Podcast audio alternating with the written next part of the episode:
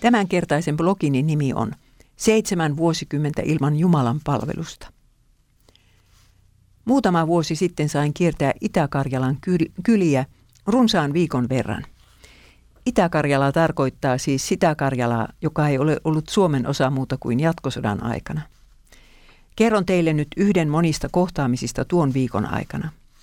Erässä kylässä keskellä suuria selkosia menimme Inkerin suomalaisen Tertun mökkiin. Hän ei siis ollut karjalainen, hän oli inkeriläinen. Emäntämme oli pieni laiha nainen, mutta täydessä tolkussaan ja samana vuonna syntynyt kuin minun äitini tuhatyhdeksänsataakaksikymmentäyhdeksän. Huusholli Tertulla oli surkeanlainen. Lattialle oli levitetty pahvia ja vanhoja työhousuja, joita Terttu oli käyttänyt nuorempana metsätöissä. Noissa Itä-Karjalan kylissä oli kommunismin aikana vain yhtä työtä saatavilla. Metsäkolhooseissa miehet kaatoivat puita ja naiset karsivat niitä. Sellaisen työuran oli Terttukin tehnyt. Lauloimme yhdessä virren kolmesataaseitsemänkymmentäseitsemän. Sun isä tahtoos tyytyen saa sydän levon suloisen. Oot hädässä ja tuskassa, mun auttajani ainoa. Sen uskon rakas isäni, vaan muista heikkouttani.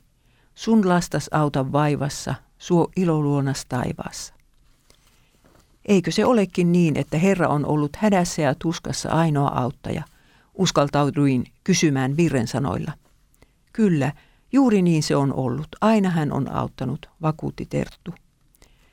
Sitähän mekin odotamme, että hän vie meidätkin viimein ilon taivaaseen, jatkoin juttua jo melkein itkukurkussa. Juuri sitä vastasi Terttu. Kyselin umpimähkään jotakin vanhan naisen elämästä. Hän on syntynyt Inkerin Kupanitsassa, tehnyt Suomen ja Siperian reissut ja tullut sitten tuohon itäkarjalaiseen kylään metsätöihin. Naimisiin hän meni karjalaismiehen kanssa. Neljä lasta syntyi siinä samaisessa mökissä, mutta yksi heistä kuoli synnytykseen. Muut kolme asuvat nykyään Petroskoissa ja pyytävät, että äitikin muuttaisi sinne. Antakaa minun olla vielä tämä talvi kotona, oli Terttu pyytänyt, kun lapset olivat olleet hänen perunasatoaan nostamassa. Terttu oli käynyt lapsena äitinsä kanssa Kupanitsan kirkossa joka sunnuntai. Suomessa sodan aikaan hän sai jatkaa samaan tyyliin, mutta siihen se kirkossa käynti sitten loppuikin. Sodan jälkeen Terttu Parka ei ole käynyt Jumalan palveluksessa yhtään ainutta kertaa seitsemäänkymmeneen vuoteen. Kirkot olivat ensin kiinni ja nyt ne ovat kaukana. Rippikoulukin käy, jäi käymättä, joten ehtoollista Terttu ei ole koskaan nauttinut. Raamattua hän kuitenkin lukee joka aamu ja harpun sävelistä löytyy kuulemma hyviä rukouksia.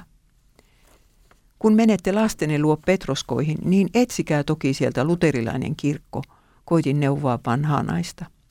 Sitten rukoilin hänen puolestaan palakurkussa. Ajattelin, että minunkin vanhemmillani olisi voinut olla samanlainen elämä, jollei Suomi olisi tullut sodassa hyväksi kakkoseksi. Kun seuraavana sunnuntaina lauloin Jumalan palveluksen alkuvirressä, kirkkoon kun kellot kutsuvat, oli minun taas vaikea pidätellä kyyneleitäni. Muistelin Terttua ja muita karjalaismummoja kaikissa noissa kaukaisissa Itä-Karjalan kylissä, joissa kellot eivät koskaan kutsu heitä messuun. Emme me suomalaiset tajua, miten suuri etuoikeus meillä on ollut saada asua maassa, jossa kellot todellakin kutsuvat kansaa Jumalan sanan kuuloon joka pyhä aamu. Mutta miten kauan ne saavat vielä soida? Luin jo jostain lehdestä, että kirkonkellojen soitto häiritsee kaupunkilaisten aamuunia. Eihän sitä tiedä, mitä suomalaisetkin joutuvat vielä kuuntelemaan halveksiessaan Jumalan sanaa ja sakramentteja. Niissä maissa, joissa minareetista kuuluu imaamin joijunta viisi kertaa päivässä, ei protestoimisen mahdollisuutta ole.